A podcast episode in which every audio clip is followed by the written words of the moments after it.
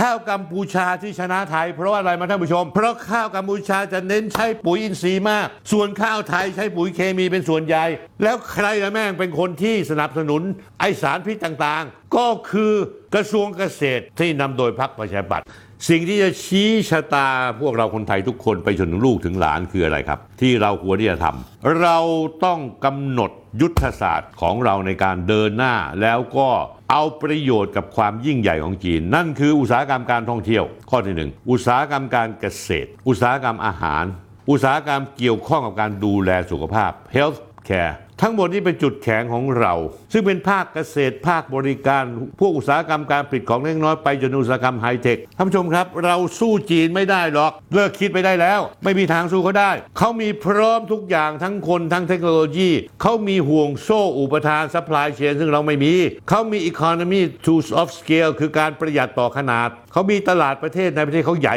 มาก เพราะฉะนั้นแล้วเขาผลิตอะไรมาต้นทุนเขาถูกกว่าเราแน่นอน อย่าว่าแต่ไทยเลยแม้กระทั่งบริษัทผู้บริหาร Apple ออย่างเช่นทิมคุก เองยังยอมรับมาว่าอย่างน้อย 5 ปีตั้งแต่ปี 2560 แล้ว ว่าสาเหตุที่ Apple ผลิต iPhone ในจีนไม่ใช่เพราะแรงงานจีนราคาถูก แต่จีนมีแรงงานมีฝีมือจำนวนมากพอในเมืองเมืองหนึ่ง หรือพื้นที่พื้นที่หนึ่ง อันเป็นผลมันเกิดจากไหนมาผลมันจะเกิดจากการที่จีนส่งเสริมการศึกษาในหลักสเต็มท่านผู้ชมจำคำว่าสเต็มผมพูดได้หลายครั้งได้ไหมสเต็มคือ S คือ Science วิทยาศาสตร์ T คือเทคโนโลยี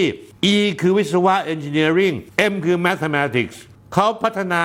คนของเขามาอย่างเงี้ยต่อเนื่องมายาวนานแล้ว ด้วยเหตุนี้กำลังผลิตของจีนที่ผลิตแอปเปิลคือเด็กที่จบมาทางสายนี้ทั้งนั้น เพราะฉะนั้นประเทศไทย คนไทยผู้บริหารประเทศต้องเราต้องทราบ และยอมรับถึงจุดแข็งสีด้านนี้ของเราซะก่อนพัฒนาต่อยอดถูกทางในเรื่องบุคลากรเงินลงทุนการวิจัยและพัฒนา รวมไปถึงการร่างกฎหมายกฎระเบียบข้อบังคับต่าง ท่านผู้ชมครับ ไม่ใช่ว่าเราอุตสาหกรรมการท่องเที่ยวเราปล่อยคนอย่างไอ้ตู้เห่า ซึ่งเป็นขยะในเมืองจีน ร่วมกับข้าราชการไทย อดีตตำรวจของไทย มาเฟียทหารในเมืองไทย เข้ามาทำตัวเป็นมาเฟียทัวร์ศูนย์เหรียญเป็นเจ้าของรถทัวร์เรือนำเที่ยวโรงแรมร้านอาหาร ไปจนถึงร้านขายของที่ระลึก ขูดรีดทรัพยากรประเทศไทยจนร่ำรวย แล้วก็ กระทรวงมหาดไทย ยกสัญชาติให้มัน แต่มันเอาเงินมาหวานให้ตำรวจกับนักการเมืองไทย เพื่อทำผิดกฎหมายตลอดเวลาท่านผู้ชมครับ ข้อที่สองอุตสาหกรรมการเกษตรและอาหาร ผมบอกไปแล้วตั้งแต่สัปดาห์ที่แล้วจนถึงสัปดาห์นี้ว่าสถานสถานการณ์ในวันนี้คือลงจีนผูกขาดทุเรียนไทย ถึงขั้นเข้ามากว้านซื้อสวนไทย เพื่อใช้ปลูกขาดทุเรียนส่งออก ซึ่งทางการข้าราชการนักการเมือง ส้นเท้าของไทย มีผู้มีอำนาจรัฐบาลไทยกลับเอาหูไปนาวตาไปไร่ ปล่อยให้เกิดเหตุการณ์นี้เกิดขึ้นได้ไง ผมย้ำมาแล้วท่านผู้ชมครับ กระทรวงเกษตรภายใต้การดูแลในเฉลิมชัยศรีอ่อนรัฐมนตรีว่าการกระทรวงเกษตร และเลขาธิการพรรคประชาธิปัตย์ไม่เป็นเพียงแต่ปล่อยให้มีความอัปยศเช่นนี้ในวงการทุเรียนวงการผลไม้ไทยไทย แต่ด้วยนโยบายการประกันราคาข้าวประกันรายได้เกษตรกรท่านผู้ชมครับ นี่คือนโยบายการซื้อเสียงทางอ้อม เพราะใช้เงินปีละเกือบแสนล้านบาทของพรรคประชาธิปัตย์นำโดยนายจุลินลักษณะวิสิทธิ์รองนายกรัฐมนตรีว่าการพาณิชย์หัวหน้าพักยังทำให้ภาคการเกษตรของไทยเกิดความถดถอยอย่างรุนแรงในเชิงปริมาณและเชิงคุณภาพ วิสัยทัศน์ของพักนี้ทำได้อยู่อย่างเดียวคือประกันราคาสินค้าเกษตรท่านผู้ชมครับ ผมจะเอาเรื่องเรื่องหนึ่งซึ่งช็อกช็อกท่านผู้ชมไม่ช็อกแต่ผมช็อกท่านผู้ชมฟังผมพูดท่านอาจจะช็อกก็ได้ท่านรู้ไหมครับว่า สายพันธุ์ข้าวหอมมะลิไทยเนี่ยเคยประกวดได้ดับหนึ่งมาแทบจะตลอด วันนี้เราแพ้หอมมะลิชื่อพกาลำดวนของเขมร เราตายคาบ้านเลย 17 พฤศจิกายน 2565 ในการประชุมข้าวโลก ที่จังหวัดภูเก็ต มีการประประกวดสายพันธุ์ข้าวจาก 9 ประเทศ มีไทยเวียดนามกัมพูชา เมียนมาลาวอินเดียปากีสถานจีนและอเมริกา ผลการ ประกวดข้าวที่ดีสุดในโลก ปรากฏว่าข้าวหอมมะลิผกาลำดวนจากกัมพูชา ได้รางวัลข้าวที่ดีสุดในโลกไปครอง ส่วนข้าวหอมมะลิไทยพันธุ์ข้าวดอกมะลิ 105 เสียแชมป์จากอันดับหนึ่งตกมาอันดับ2อันดับ3ก็คือข้าวหอมจากเวียดนาม ซึ่งอันดับ3กำลังหายใจรถต้นคออันดับ2อยู่คือไทย ปีนี้สมาคมผู้ส่งออกข้าวไทยส่งข้าวหอมมะลิจากภาคตะวันออกเฉียงเหนือเข้าประกวดเพียงหนึ่งตัวอย่างจาก 20 ตัวอย่าง คุณชูเกียรติโอภาสวงศ์นายกกิติมศักดิ์สมาคมผู้ส่งข้าวแห่งประเทศไทยกล่าวว่า เท่าที่มีการพูดคุยกับคณะกรรมการผู้ตัดสินชาวอเมริกัน ระบุว่าข้าวหอมมะลิไทยแพ้ข้าวกัมพูชาเพียงนิดเดียวเท่านั้น ที่มีกลิ่นหอมน้อยกว่า ตัวคุณภาพข้าวรสชาติ มีคุณภาพดีเหมือนกัน แต่แพ้ตรงไหนไหมแพ้ตอนกำลังหุง ข้าวหอมมะลิกัมพูชาจะมีกลิ่นหอมมากกว่า ขณะที่ข้าวหอมไทยมีกลิ่นมาน้อย ทั้งทั้งในปีนี้ไทยจะคัดเลือกข้าวที่ดีที่สุดในนามสมาคม ส่งไปประกวดแค่หนึ่งตัวอย่าง จากข้าวที่เคยส่งประกวดทั้งหมด 20 ตัวอย่างท่านผู้ชมครับ ประเด็นอยู่ที่ไหนท่านผู้ชม การตกอันดับของข้าวหอมมะลิ 105 ที่สร้างชื่อเสียงอันดับหนึ่งของโลกหลายสมัย เป็นตัวชี้วัดว่าสถานการณ์ของข้าวไทยในโลกของการแข่งขันไม่สู้จะดีนัก เพราะวงการข้าวไทยไม่ได้รับการพัฒนาอย่างจริงจัง และเพียงพอที่จะสู้กับประเทศอื่น ที่นับวันมีการพัฒนาก้าวหน้าไปทั้งเรื่องการพัฒนาสายพันธุ์ข้าว ผลผลิตต่อไร่ต้นทุนการผลิตการตลาดการส่งออก แทบจะเรียกว่าข้าวไทยถูกแซงหน้าไปทุกเรื่องท่านผู้ชมครับ ผมถามว่าหน่วยงานที่เกี่ยวข้องผู้ที่มีส่วนเกี่ยวข้องเขาตระหนักถึงปัญหาที่อยู่เป็นอยู่และมองเห็นแนวโน้มความตกต่ำของการโรงงานข้าวหรือเปล่าคำตอบคือท่านผู้ชมครับเขารู้ดี รู้อยู่แน่แก่ใจ แต่เมื่อรัฐบาลซึ่งเป็นผู้กลุมทิศทางนโยบายของประเทศ มุ่งปั้นโครงการประชานิยมไม่ว่าจะเป็นโครงการจำนำข้าว โครงการประกันราคา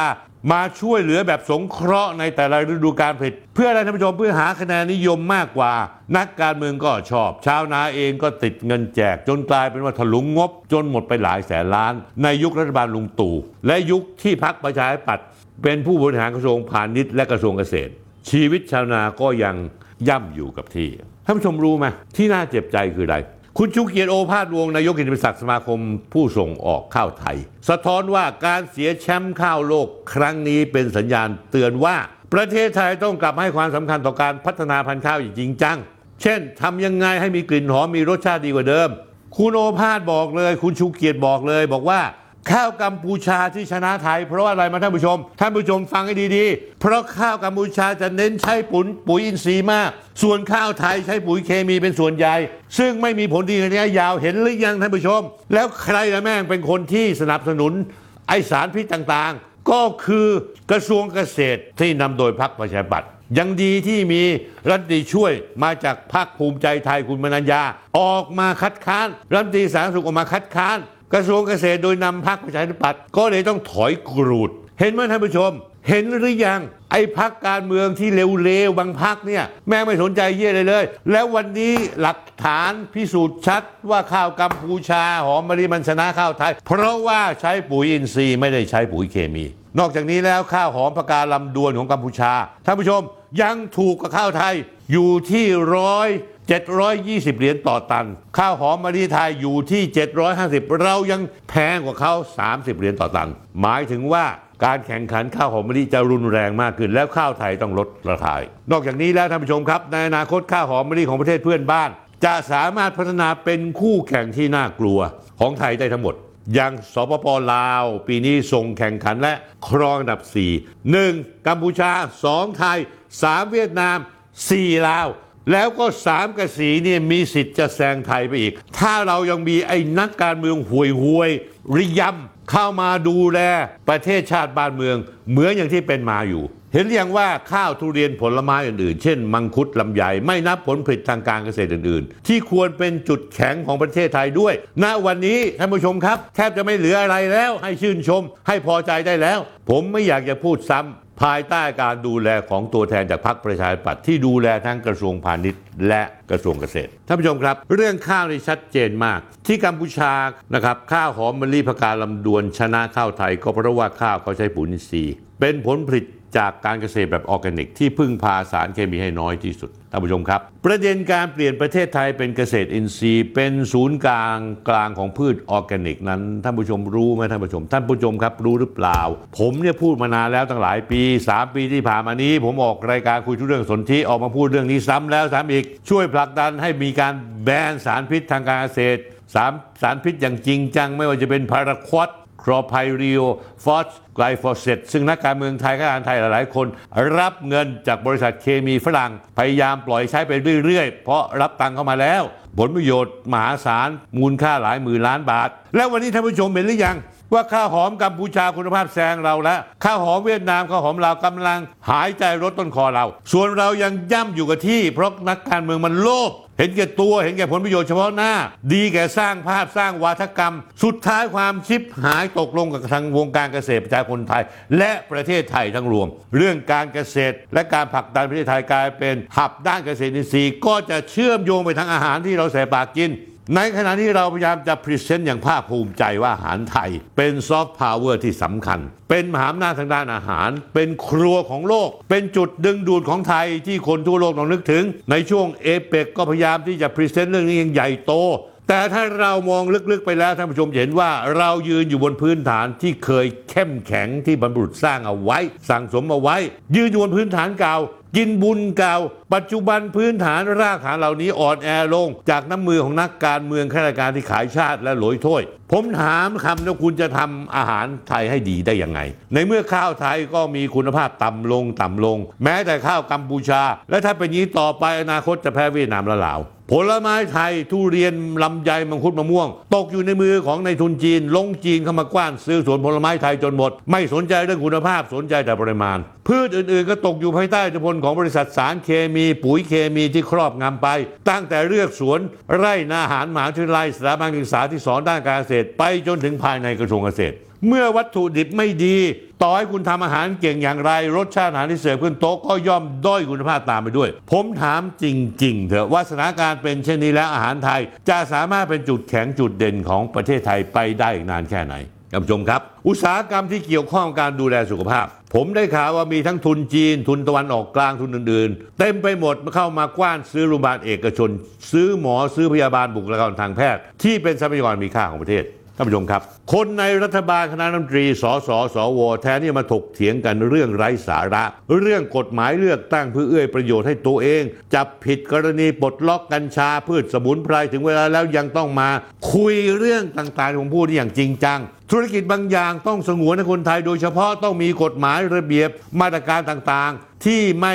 ได้ธุรกิจที่สำคัญไทยถูกครอบครอง หรือครอบงำโดยคนต่างชาติ ไม่ให้คนต่างชาติโดยเฉพาะยิ่งทุนสีเทาไม่ว่าจะเป็นทุนจากชาติใดก็ตาม มาใช้เงินหวานซื้อตัวเจ้าหน้าที่ข้าราชการการนักการเมืองไทย ให้ตกอยู่ใต้อานัตเพื่อตนเองจะได้เข้ามากอบโกยทรัพยากรของประเทศไทยอย่างสะดวกสบายง่ายได้อยากจะทำทัวร์ศูนย์เหรียญก็ทำอยากจะสร้างผับเสพยาก็สร้าง อยากเปิดโรงแรมทำเป็นก่อนพนันกะบ่อนการพนันการสนุกก็ทำอยากจะซื้อสวนทุเรียนสวนผลไม้บนผืนแผ่นดินไทย ก็ซื้อตามใจชอบ ไม่ว่าจะเท่าไหร่ก็ทำได้ เพราะเงินมันซื้อได้หมด ซื้อได้ทั้งเมีย ซื้อได้ทั้งนอมินีซื้อได้ทั้งตำรวจทหารนักการเมือง แม้แต่สัญชาติไทยยังขายคนจีนเหล่านี้ได้ง่ายๆนะผู้ชมครับ วันนี้ผมไม่ได้พูดเตือนเรื่องนี้เป็นครั้งแรกหรือวันแรก แต่ผมพูดมานานแล้ว ที่ผมเจ็บ ใจคือผมเห็นเรื่องพวกนี้มาก่อนแล้วท่านผู้ชม ผมพูดแล้วพูดอีก แต่ไอ้พวกสันขวานพวกนั้นมันไม่เข้าใจไม่สนใจโดยเฉพาะยิ่งพักข้าราชการพักประชาธิปัตย์ถามจริง ๆ พวกคุณเคยทำอะไรที่ปูพื้นฐานประเทศชาติ ให้ประชาชน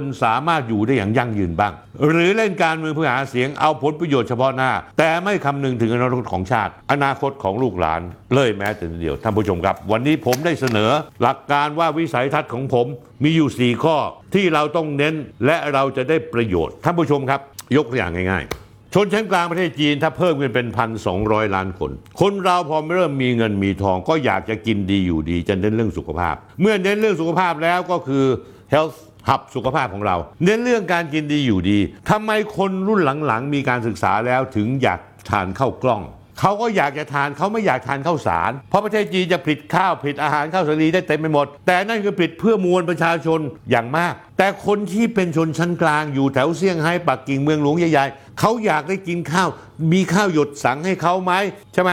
มีข้าวกล้องให้เขาไหมข้าวพิเศษที่ปลูกเป็นเฉพาะและที่สำคัญสวนผลไม้และอาหารการกินข้าวที่ ปลูกบนพื้นฐานของออร์แกนิก ผมพูดมาตั้งนานแล้ว ว่าในที่สุดแล้วถ้าเราทำออร์แกนิกทั้งประเทศ สินค้าเกษตรสินค้าอาหารทุกอย่างมันจะขึ้นราคาไปหมด จีน ชนชั้นกลางจีนนี่กำลังมี 1,200 ล้านคน ก็ต้องการซื้อ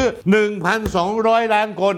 10% 120 ล้านคน หรือ 5% 60 ล้านคน สนใจจะทานข้าวออร์แกนิก ผลไม้ออร์แกนิก แค่นี้ท่านผู้ชม ประเทศไทยแม่งก็ป้อนให้ได้ไม่หมดแล้วท่านผู้ชมเอ้ยพ่อแม่พี่น้อง ฟังแล้วเซ็งไหม